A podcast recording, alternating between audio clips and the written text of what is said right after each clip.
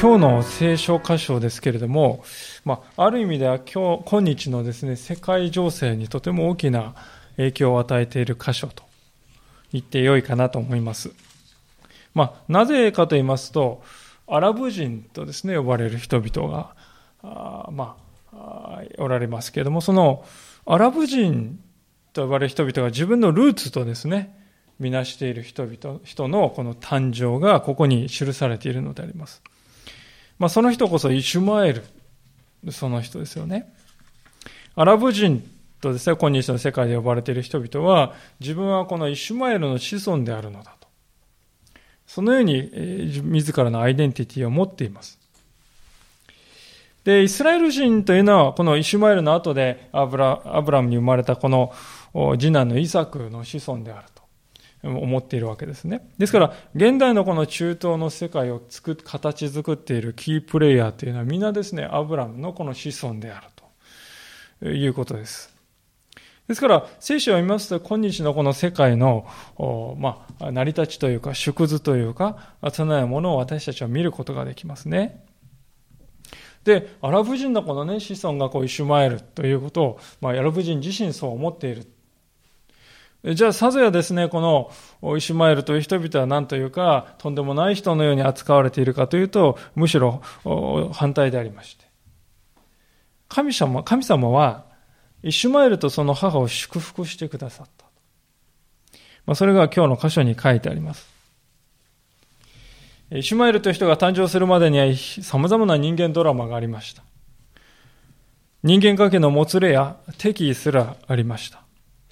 しかし、そのような弱い人間たちのこの生のぶつかり合いの中で、神様は働いておられた。ご自分の契約にどこまでも忠実であってくださった。そしてそこに従いきれないで自分の方法を行ってしまう、そんな人間の弱さを神様は覆ってくださるんだ。そういう憐れみに富んだ神様の姿が今日の箇所には書かれているわけであります。ご一緒にそのような神様の真実の姿を今日も知らされていきたいとそう思っておりますが、早速一節から見たいと思うのであります。このように書かれております。アブラムの妻サライは彼に子供を産まなかった。まあ、簡単にこう書かれています。このサライという人は創世記の11章でアブラムの妻であるとこう書かれていて、聖書に初めて登場するんですけれども、まあ、その後ですね、サライのこの名はですね、ぱったりとこう出なくなりまして、で、次にサライの名が聖書に出てくるのは、あのエジプト王のファラオ、パラオですね、恐れて、アブラムがこのサライのこと、これは私の妹ですと、妻じゃなくて妹ですと偽った時、まあ、その時に出てきて、そしてそれ以来ですね、えー、であります。サライの名が出てくるのは。で、このアブラムがサライを妹ですと嘘をついてですね、偽った時に書かれているのはアブラムがですね、本当に不信仰であったということが書いてありまして、その当人のサライがどういうふうにこう感じ、どういうふうにこう信仰者として生きてきたかということは全然聖書には書いてないですね。沈黙しているんであります。で、しかし今日のこの16章を見ると、そういうこの妻であるサライの人となりというか、心のですね、内側が非常にこう深く書かれています。アブラムの妻サライはってですね、サライが主語になっているんですね。ですから、今日見ていきます、この16章というのは、今までは聖書はですね、アブラムのストーリーとして書いてたんです。しかし、ここからはアブラムとサライのストーリーになっていくんですよね。夫の物語だったのが、夫と妻の物語がここで始まっていくと。でそういうちょうど転換点にあるわけであります。その転換点はどういうふうにしてもたらされたかといいますと、さらにの次のような言葉によってもたらされたわけでありますね。サライ、2節です。サライはアブラムに言った。ご存知のように主は私が子供を産めないようにしておられます。どうぞ私の女奴隷のところにお入りください。多分彼女によって私は子供の母になれるでしょう。アブラムはサライの言うことを聞き入れた。まあ、一見しますと、サライという人はですね、この言葉は、もう私が子供を産めないのは神様がそうしているんだからと。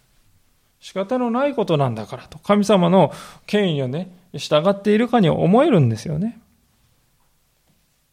でも、実はこの言葉はむしろサラへの精一杯の不満のですね、不平の表れだと言って良いんじゃないかと思います。まあ、無理もないことかと思うんですね。この時、サライは、の年齢は75歳である。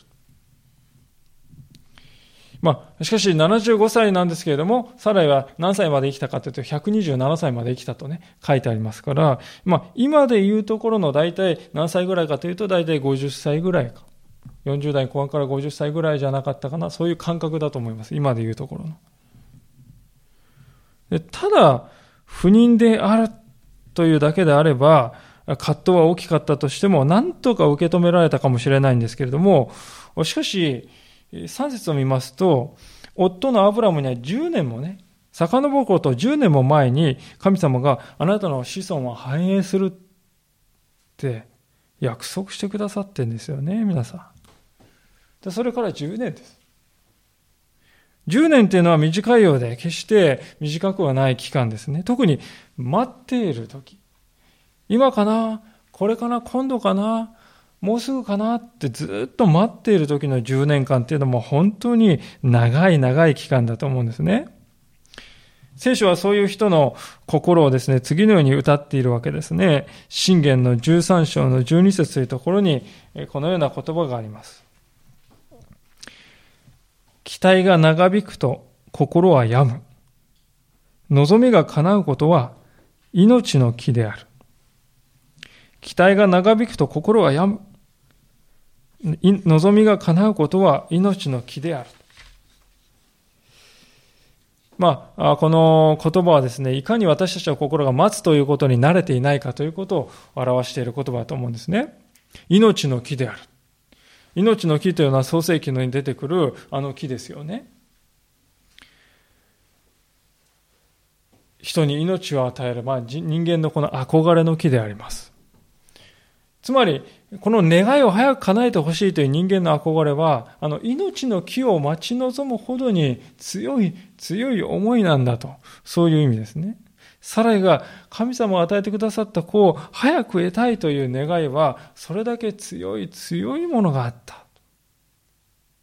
で、それから10年。まあ、今でいうところのこの50歳の年齢のね、近づいてきて。まあ彼女はそこで何をしたか。自分に諦めたのであります。でも夫には約束が与えられている。この矛盾をどのように解決すればよいのか、こうすればいいんだ。自分なりの解釈で実現しようと考えて、そしてこの2節ありますように、どうぞ私の女奴隷のところにお入りくださいと、こう言ったんであります。サライは、この女奴隷のハガルによって、母親としての地位を手に入れようとしたわけでありますね。で、まあ、このことはですね、今から4000年前の社会ではですね、普通に行われていたことであります。後継ぎが与えられないときに、このですね、正式なこの奥さんではないですね、人を、まあ、通して子供を得るということは、まあ、行われていたことなんですね。認められていたことです。まあ、日本でも以前は行われていたかもしれません。でも大事なことは、神様がそうしなさいって言ったんじゃなかったっていうことですね。神様は男と女というものをどういうふうにお作りになったか、それは一心同体であると。一つの心を持ったものであると。まあ、そのようにお作りになりました。聖書によれば、初めから夫が一人、妻が一人という、そのようなものとして作られた。それが神様の祝福だということです。しかし、サライの提案、これは社会的には当時の社会で受け入れられたかとします、受け入れられたかもしれませんが、神様の目にかなうことかというとそうでもない。しかも祝福につながる道でもなかった。で、しかし彼女のこの本質的な問題点とはもっと別のですね、動機の部分にあったということでありますね。2節のこの後半を見ると、多分彼女によって私は子供の母になれるでしょうと。こう書いてあります。この彼女によって子供の母になれるでしょうという、この米印がついた部分ですね、ぜひ見ていただきたいと思うんですけども、これはあの、下を見るとですね、立てられるでしょうって書いてありますね。ですから、これは、サライは結局何て言ってるかというと、私、彼女によって私は立てられるでしょう。立てられるでしょう。今までは倒れ伏して何にもないようなね、惨めなものだったけれども、この彼女によって私は立て上がるでしょう。もう尊敬されるでしょう。もっと敬われる、ね、母として敬われる人になれるでしょう。そういうところから出発したんです。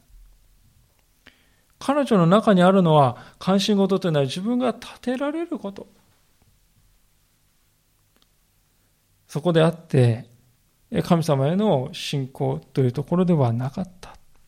で、まさにこのですね、私が本当にもっと尊敬される、もっと立てられるようになるでしょう。そこを追求したということが、実はこの後見ていくように家族全体をですね、巻き込んでいくことになってくるんでありますね。で、こういうですね、まあ、サライのこの苦渋の選択だったとも思いますけれども、サライからの申し出を受けたアブラムはどうしたか。運送か。まずは祈ってみよう。じっくりと考えてみよう。神様に伺ってみようって言ったかというと、そうではなかったんですよね。二節の最後にアブラムはサライの言うことを聞き入れた。これは、あの、聞き入れたというのは、アブラムはサライの声に聞きしたかったって訳してもいいんです。夫はこの妻の声に聞きしたかった。ああ、どっかで見たことがある。ある場面を思い出す。どの場面か。それは創世記の3章で、最初の人アダムが、蛇の姿を借りた悪魔の誘惑を受けた妻であるエヴァ。そのエヴァに、の声に聞き従った。この木の実を食べて、分かった。聞き従った。あの場面をですね、思い浮かぶわけであります。この、ですからサライとこのアブラムの関係というのは、アダムとエヴァの関係にとてもよく似ているなと思いますね。それは夫が本来ここでリーダーシップを発揮しないといけないんです。そうか、妻が言うことに対してですね、そうか、うん、そうか、分かった分かったって言って、すぐに何も考えずに聞いてしまうんではない。そうか、気持ちを受け止める。まずでも祈ってみようじゃないか。祝慮していこうじゃないか。神様に聞いていこうじゃないか。そうやって妻を励まして、神様への道に、ね、戻していく。そういうリーダーシップを、それがですね、夫のですね、頭であるということの意味ですよ、皆さん。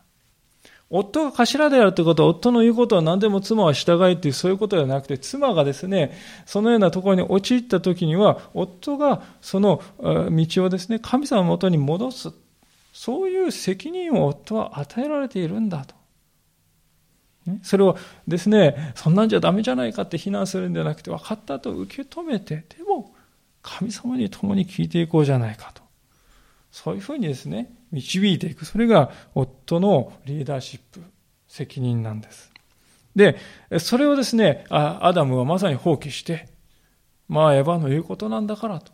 ただそれだけで、えー、聞き従ってしまった。主導権を、リーダーシップを放棄してしまったんですね。神様は、この、えー、アダムがそのようにしてですね、リーダーシップを放棄してしまったことをですね、えー、鋭く指摘してこう言っておられるわけですね。創世記の3章17節が、ですが、また人に仰せられた、あなたが妻の声に聞き従い、食べてはならないと私が命じておいた木から食べたので、土地はあなたの家に呪われてしまった。あなたは一生苦しんで職を得なければならない。妻の声に聞き従ってしまった。神の声ではなく、妻が言うことをまず第一にしてしまった。ですから、夫のリーダーシップというのは、どんな時でもまず神様に聞こう。そうして家族全体を導いていく、そういう責任を果たすということですね。それはもう聖書の変わりない、何千年経っても変わらない原則であります。でところが、アブラムというのは、まさにこの時に妻がですね、えー、悩んでいる、わかる。その点を受けた時に祈って神様に聞こうじゃないか。まずじっくりと祈ろうじゃないか。そういう尋ねた形跡が全く見られないわけであります。ことは、自分の家族全体、あるいは自分の子孫全体にまで関わっていく大事なこれは問題なんですが、そこで、アブラムは神様が何と言っているかではなく、妻が何と言っているかということをに聞き従っていったんですね。まあ、考えてみますと、アブラムとしては実は過去にも似たようなことをやっておるわけです。まあ、最初の方で述べましたけども、カナンの地で危機が起こって、エジプトに食べ物があるということで避難しようと避難したあの時のことですね。アブラムは妻のサライがですね、美しい女性であったということをですね、見てですね、これはまずいぞと思う。このままではこの妻だけが奪い取られて、私は邪魔者だということで殺されてしまうかもしれないと恐怖に駆られたんですよね。エジプト人は何をするかわからない。で、それで、じゃあどうすればいいですか？神様と言って祈ったかというとそうではなくて、どうしようどうしようどうしようって考え、あ、そうだ。妹だって言えばいいんだ。ね、確かにサライっていうのはアブラムの腹違いの妹だ。これ嘘じゃない。嘘はついてないって自分をですね、言い聞かせて、真っ赤な嘘じゃない。しかし、彼は、サライが自分の妻であるという一番大事な情報は隠し通していた。誠実さを失っていたわけですね。ですから今日私はですね、皆さんに申し上げたいことは、神様の前で私たちに何が一番問われているかというと、誠実であるということであります。論理が正しい？弁解が巧みだ？説得力がある？まあいろいろ人間の世界ではですね、優先されることはたくさんありますけれども、むしろ神様はそういうものをですね、意味嫌いますよ。神様前に何一つ隠し事をしないで、ただこのお方に従っていく。世界の状況が自分のですね、不利な状況に、不利な状況に傾いていくように思える。でも、でも、神様は私を永遠に導いてくださるんじゃないか。そういう神様に対する誠実さということを、これを神様は求めておられることであります。よく言われるところですけど、人は上辺を見るが、主は心を見ると書かれている通りであります。人は上辺だけしか見えないけれども、主は心の奥底を見抜いておられる。見つめておられる。それが私たちの神様の姿であります。ですから、後継ぎのこの問題というのは確かに大きな問題なんですけれども、そこで彼は神様に聞くんではなくて、サラ、妻サライの言葉に、神の言葉であるかのように聞き従った。アブラムはまさにそこで大きな過ちを犯しました。多分、アブラムってこう考えたと思うんですよね。神様私に子孫を与えてくださる約束でも10年経って何も起こらないじゃないか。で、サライがそう言ってきた。これは多分、奴隷のハガルを通して、結果的に子孫が与えられて神様の御心が行われていくことになるんだろうな、と考えた。こういう方法なんだ、これが導きなんだろうな、と勝手に考えた。そうですよね。子孫が与えられる。どう、ね、どういうふうにしてかって細かいことは言われてないわけですよね。で、気がつくともう、サライももう子供を産めそうになくなってくる。これは、いや、多分、ハガルにとってっていうことなんだろうな、と。自分で勝手に解釈したんですね。結果的にそうなればいいんだ。と私たちはですね、つい思ってしまいますけれども、そこには重大な危機があるわけですね。神様という方皆さん、結果が良ければ全てを手段がね、問わないというそういうお方ではないんですよね。ある仲介者は次のようなことをですね、語っているわけでありますけれども、えー、信仰の世界においては、目的は手段を正当化する。これよく言われることですよね。目的が正しければどういう手段を使ったっていいんだと。まあ、これは真理じゃないよ。神様の目的を果たすには神様の方法と神様の手段によらなければならない。この世の中でどんなに素晴らしく用いられている方法や手段であっても、御言葉の原則に照らすことなくして無批判にそれを用いてはいけない。神には御言葉を実現するための神のご自身の方法があるのであるということですね。今述べた、引用したところで最後に書かれていたこととりわけ大事だと思うんですね。つまり、神様には神様のやり方があるっていうことです。私たちはですね、それを本当に認めないといけないと思いますね。私たちの世の中では結果を出せば、ね、どんな方法を使ったっていいんだと。まあ、そういう印象が至るところで出されています。結果が全てじゃないか。ね、結局人は結果で判断するんじゃないか。結果さえ出せば。よく言われます。でも神様の目にはそうではない。私たちクリスチャンであっても結果が全てっていうね、クリスチャンとして生きてきたって結局何にも残らないじゃないか。でもあの人はどうだ？祝福されてるように見えるじゃないか。一体私は何なんだ？そんな葛藤がないわけではない。そして世の人と何ら変わらない生き方をしてい、く。そういうこともないわけではない。で、いつの間にか神様は願いもされない方法を使って、神様は結果どうですか？結果出しましたよ。結果的になったじゃないですか。皆さん、でも神様は結果ではなくて手段、つまり何をどのようになすかというプロセスの中で私たちにご自分を表してくださる。私たちの神のプロセスというものを経験していく中で私たちは神様を体験していきます。神様のプロセス、やり方をですね、知っていく中で、ああ、神様ってこういうふうに物事を行われるんだって分かっていくんですね。それを全部すっ飛ばして。結果がそうすると私たちは何も神のやり方、神様の導き何たるものか知らないまま信仰生活を送るということが起こってしまうわけです。で、まさにですね、こういうことがですね、履き違えられたアブラム、アブラム家では何が起こったかと言いますと、このまさに起こるべくして起こるんですね。4節ご覧ください。彼はハガラのところに入った。そして彼女は身ごもった。彼女は自分が身ごもったのを知って自分の女主人を見下げるようになったと。えー、見下げるというのは取るに足れないものと見たみなすというですね、まあ、無価値ってね、えー、みなすという、そういう意味です。まあ、呪うという意味もあるんですよね。えー、神様の方法に従わないで結果を追い求めていくとき何が起こるかというと、えー、まず奴隷が女主人の上に立って、いうね、あべこべ、秩序が乱れるんですね。家庭の秩序が乱れます。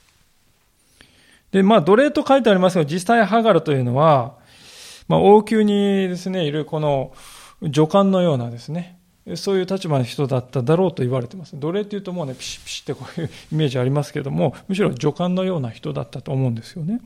女中というか女官というか。で、多分です。ハグラ前から表向きサライ様と言って仕えてたと思うんですけれども、あの人不妊だからって言ってですね、こと心の中では蔑んでいたんだろうと思うんですよね。でそんな自分がですね、俗称のアブラム様の側室になれた。そういう立場が入った。まあ、そうすると彼女が長い間心の中で考えていたサライを見下し、あの人不妊だからと、うすうすこうですね、見下してきた負の感情がバーッとこう出てくるわけです。で、これと似たことが今の社会の中では本当によく起こっているんじゃないでしょうか。誰もが心の中ではマイナスのですね、負の感情を持っているんですが、それを巧みに隠して表向きは尊敬しております。姿を示しながら裏では陰口をですね、まあ、お茶室とかですね、トイレとかで言い合っているという話を聞きます。そして自分が誇る根拠が与えられた、あるいは相手が惨めに打ちのめされる、そんな場面が出てきますと、今度は大っぴらに軽蔑をするようになる。私たちの社会のあらゆるところで残念ながらこういう光景が見られます。偽りの誇りは毎日毎日増え広がり、傷つく人は日々列をなし、憎しみだけが残っていく。ハガルの姿を見るときに、ああ、これは本当に私たちの周りで日々起こっていることだと。そう思うわけでありますが、聖書はそのような人に対して次のように語っていますね。第2コリントの4章の7節というところで、ここはちょっと開けてみたいと思いますけれども、新約聖書のコリント人への手紙の4章の7節というところです。えー、新約のかなり後ろの方になりますね。第3版では349ページ、第2版では318ページになります。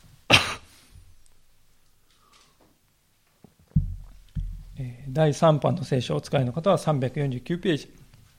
第2版では、えー、300、あ、ごめんなさい、第1コリントですね。失礼いたしました。第1コリントの4章なんですね。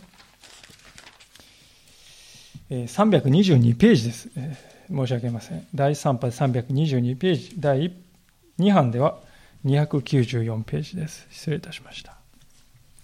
第一コリントの4章の7節をお読みします。一体誰があなたを優れたものと認めるのですか？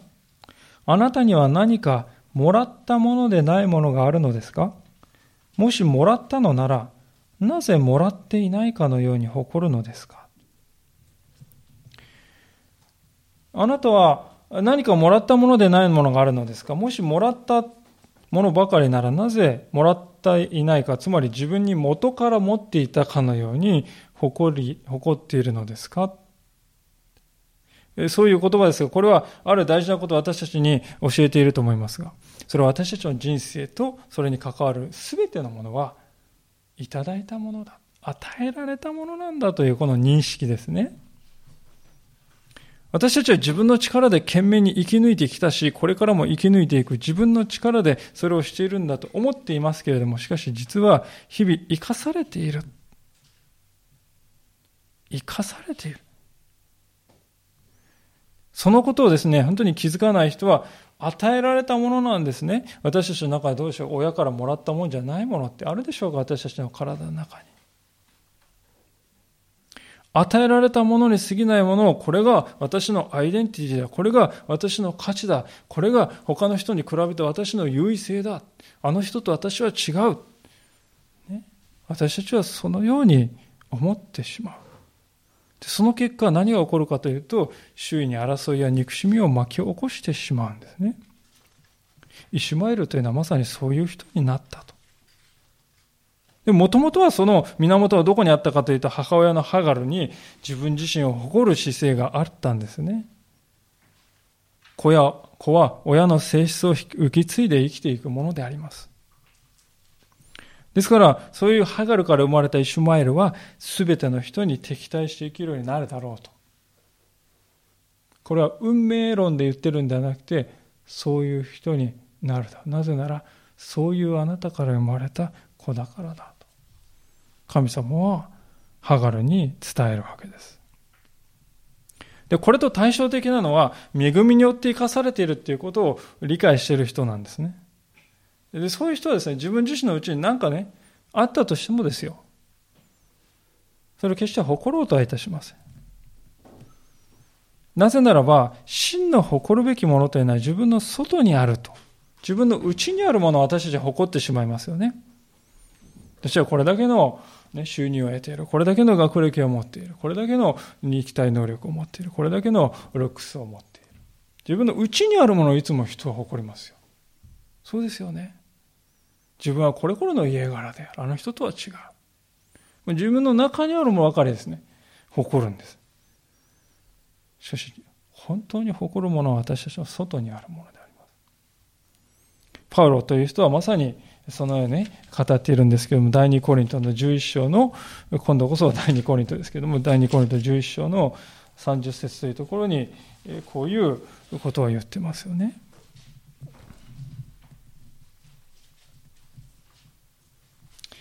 第2コリントの11章の30節第3版359ページ、第2版では327ページが328ページですね。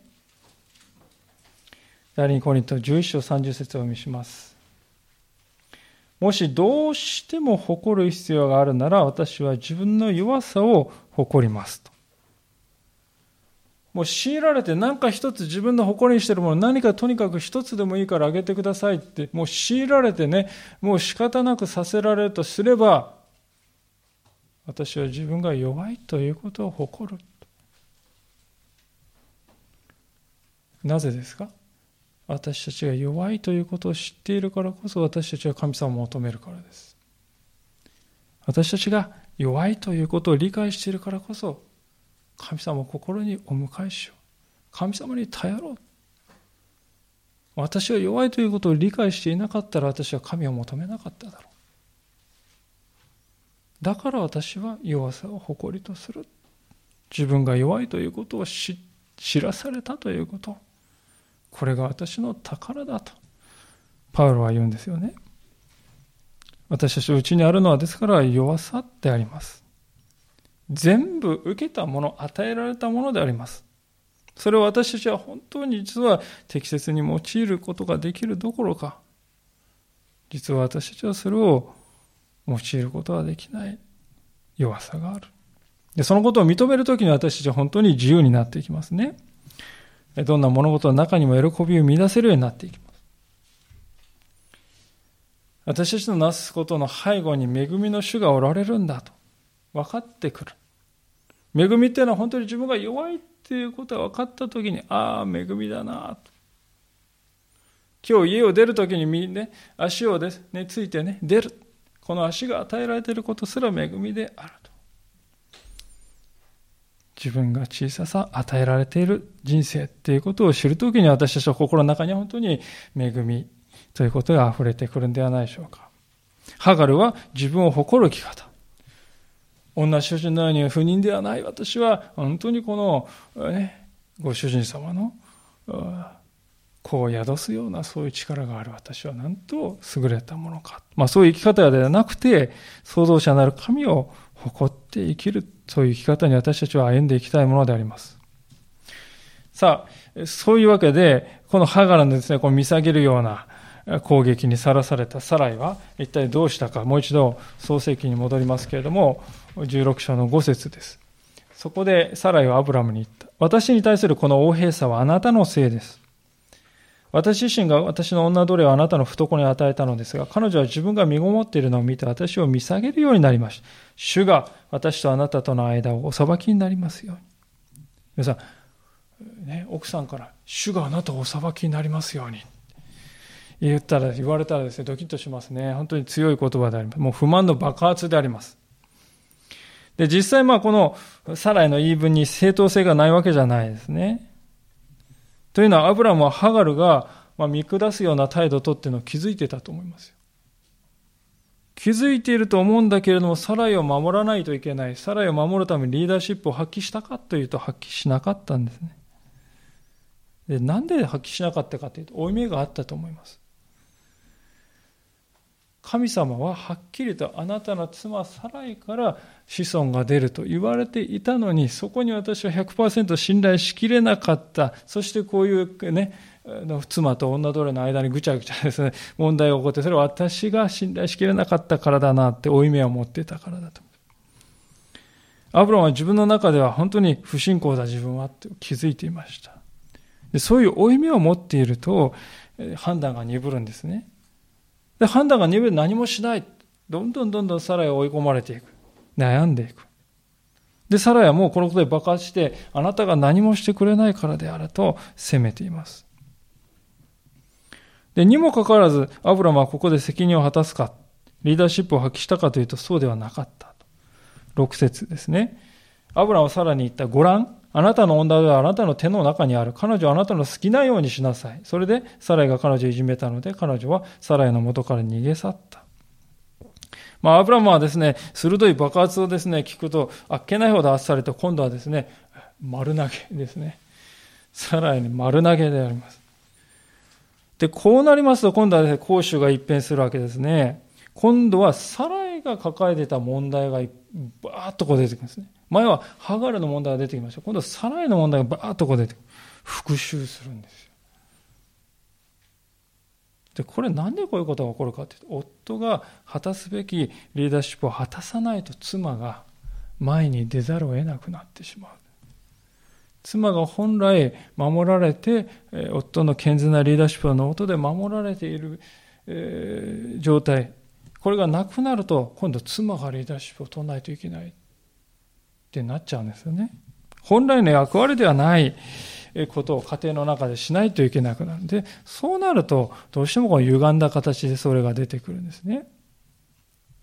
まあ、これも、私たちを取り巻く社会において毎日のように繰り広げられている光景ではないかと思います。夫が果たすべきですね、リーダーシップというものを神様から本当にしっかりと自覚してそれを測っていかないときに、妻がリーダーシップを果たさざるを得なくなっていく。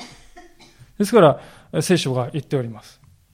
エペソ人の手紙の5章というところでこう言っています。今、皆さん有名な言葉ですがよくご存知だと思います。夫たちよ。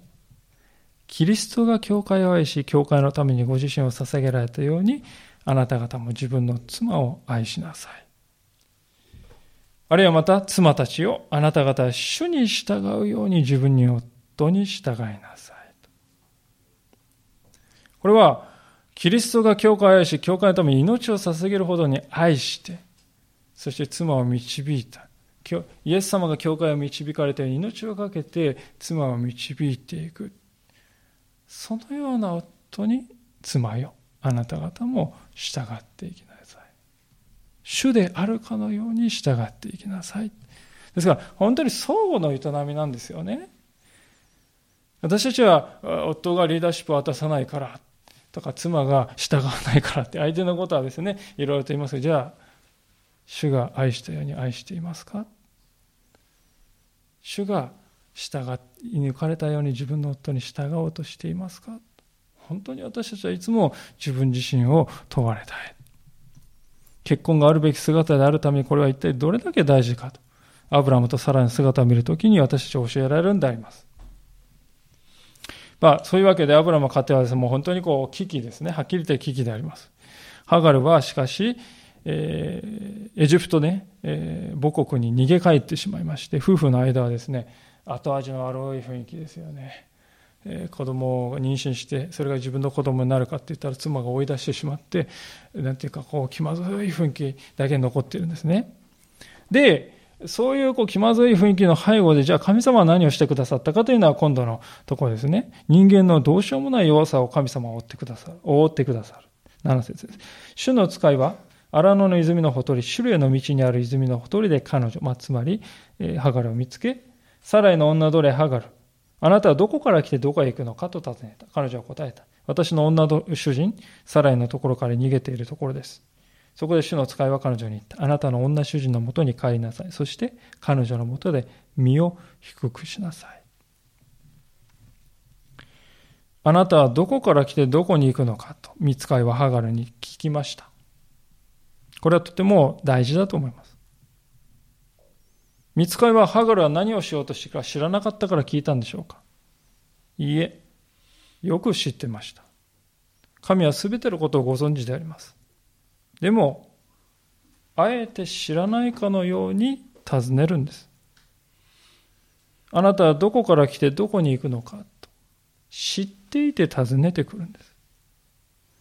私はこの場面を見ると、あのアダムとエバが罪を犯して隠れた時に神様は何と言ったか、あの言葉を思い出すんですね。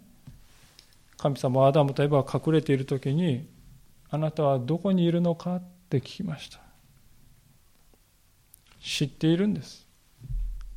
どこにいるか100も承知なんです。でもへりくだってどこにいるのかって聞いてくださるんですね。それはアダムとエバが神様私はここにおります。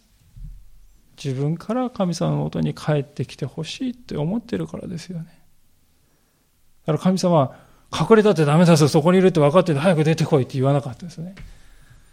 あなたはどこにいるのか。魂に本当に訴えてくるんであります。でハガルに対しても神様あなたはどこから来てどこにいるか。あなたの魂は何をしているんだ。一体何をしようとしているんだ。あなたは。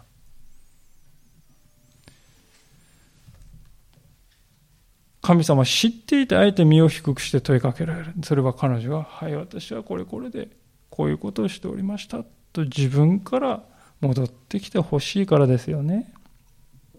神様はえ従ってほしいときに、あれ、雷、何時らね、土なり従えって言うかって言って言わないですね。こういうふうに、まず主がへり下って、あなたはどこにいるのかって、で私たちの存在を問うようなですね、質問をして、そして主は私はここにおります。こんなことをした歩んでまいりましたと、私たちが自らですね、こちらに来てくれるようにそれを願っている。で、それは十字架のイエス様を見るとき本当にこう明らかですよね。イエス様は死にまで従わせた。従われた。それは私たちに従順というのは何かということを分からせてくださる。そして私たちは心を得るためですね。神様はやろうと思えば隕石を降らせたりですね、ダダンって雷を降らして、はい、従えってもう分かったであろうと言って従わせることもできないわけではないけれども、神様はそうではなくて、十字架の愛によって私たちは心を得ようとされた。まあ、まさに同じことをハガルに対しても神様はしてくださっているわけですね。で、神様は、の、その愛というのはそこで終わらないで約束も伴ってくるんだと。十節です。また主の使い彼女にあなたの子孫は私が大いに増やすので数えきれないほどになると。神様はなんとハガル、こんなで弱いハガルの子供を祝福するんですよね。私が大いに増やす。神が増やすって言ってるんです。それは彼女が彼女に身ごもっているのがアブラムの子だからですよ、ね。アブラムの子であるから子孫繁栄を得ることができる。神様があなたの子孫星の数のようになると言われた約束に神様は従ってんですね。人間的な動機で身ごもった子供です。歯が、サライが奴隷女のお花お腹を使えばいいじゃないですか。そうだそうだって言って身ごもった子供なんです。人間的なものです。でも神様は彼彼女を憐れんでくださる。人間の本当に弱さのゆえに起こっていることでも神様の憐れみは絶えることなく注がれる。まあ、このことは本当に神様の約束というものは受ける人の性質によらずにただ一方的な恵みとして与えられてくるんだということを私たちに思い出させてくれるものであります。主の使いは11節ですね、さらに、こう言っています。見よあなたは身ごもっている男の子を産もうとしている。その子をイシュマエルと名付けなさい。主があなたの苦しみを聞き入れられたから。主があなたの苦しみを聞き入れて聞いてくださったと。皆さん、これはハガにとってどれだけ大きな慰めだったかと思いますね。自分を振り返ってみたら、しもべの立場でありながら女主人をないがしろにしてしまった。それで激鱗に触れて追い出されてしまって、この後砂漠の中で、ね、どうやって身ごもの体で私は生きていけばいいんだ、途方に暮れる。振り返ってみると、本当にアブラムの家で恵まれた、ね、えー、歩みをしていたはずなのに、いつまにかそれが自分のね、何かこう持って生まれた優れたものがあったからだとか、そんな風に思ってしまって、そして、えー、自分の太いものを超えて女主人に痛みを与えて、こんな目に遭っている私。もう本当によくよくですね、分かったと思うんですよね。知ってたと思うんですよね。これは私たちの姿ではないかと思いますね。イエス様の目の前で私はこんなもんなんですよ。こんな優れたですね、業績を上げてきました。こんな事業を立ち上げました。これだけ人々を助けました。主の前に逆らって、主の前にその自分を誇ったけれども、実はイエス様に逆らって、イエス様にあざきりを浴びせかけていた。自分が塵に過ぎないことも忘れていた私たちにために、イエス様は父を彼らを許したまえ。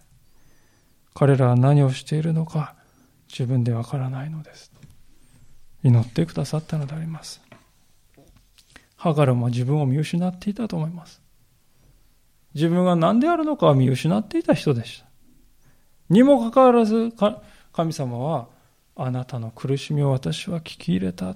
あなたの子を大いなる民とすると約束してくださったんですね。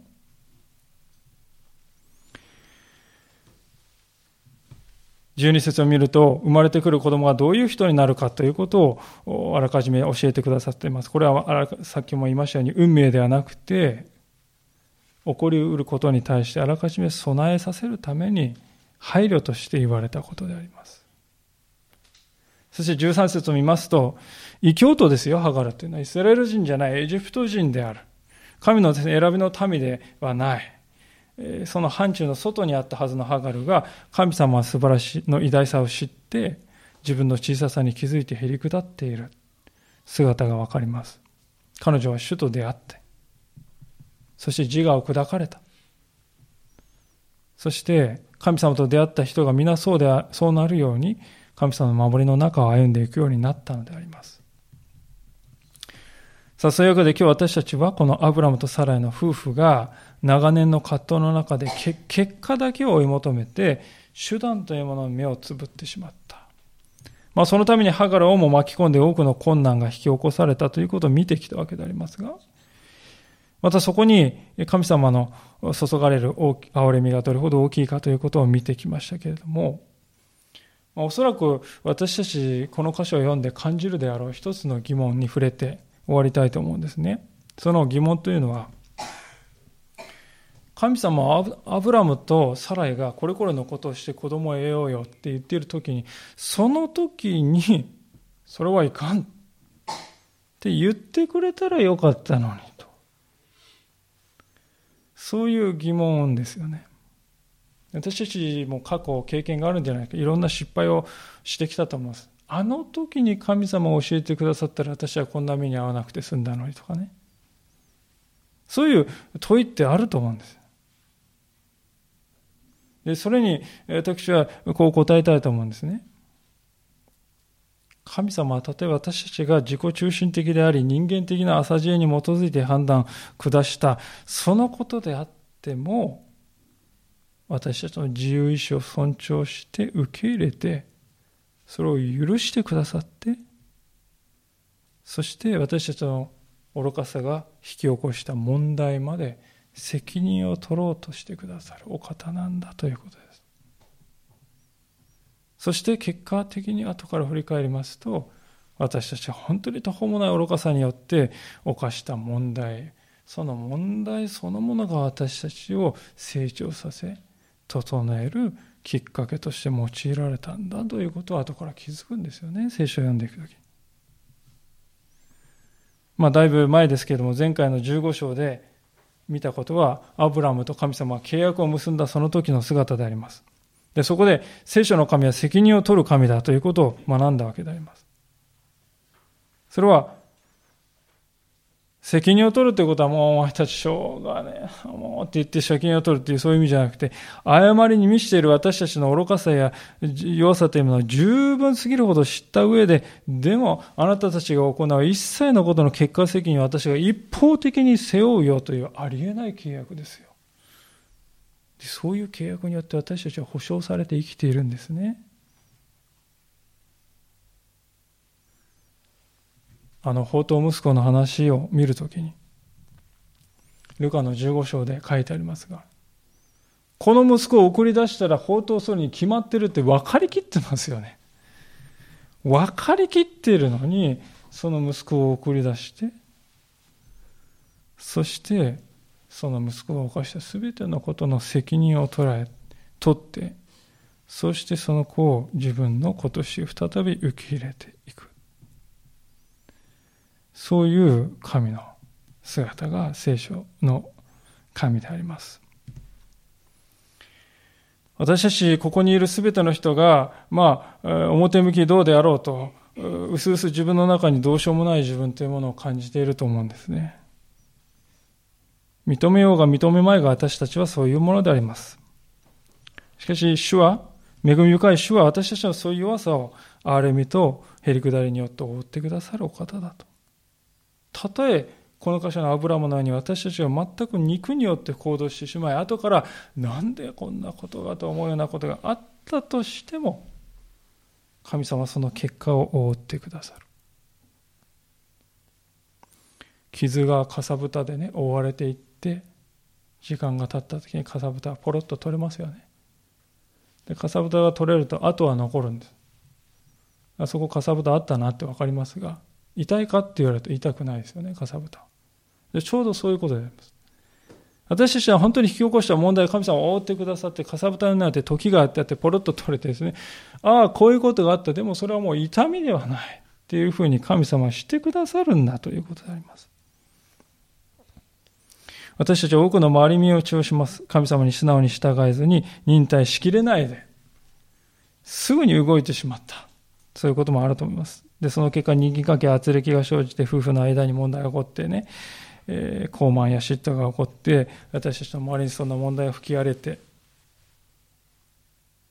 でもそういう嵐の中にあっても神様私たちは憐れんで事態を収めてくださるお方だと。この神様にどこまでも信頼して歩んでいきたい。そう思います。お祈りいたします。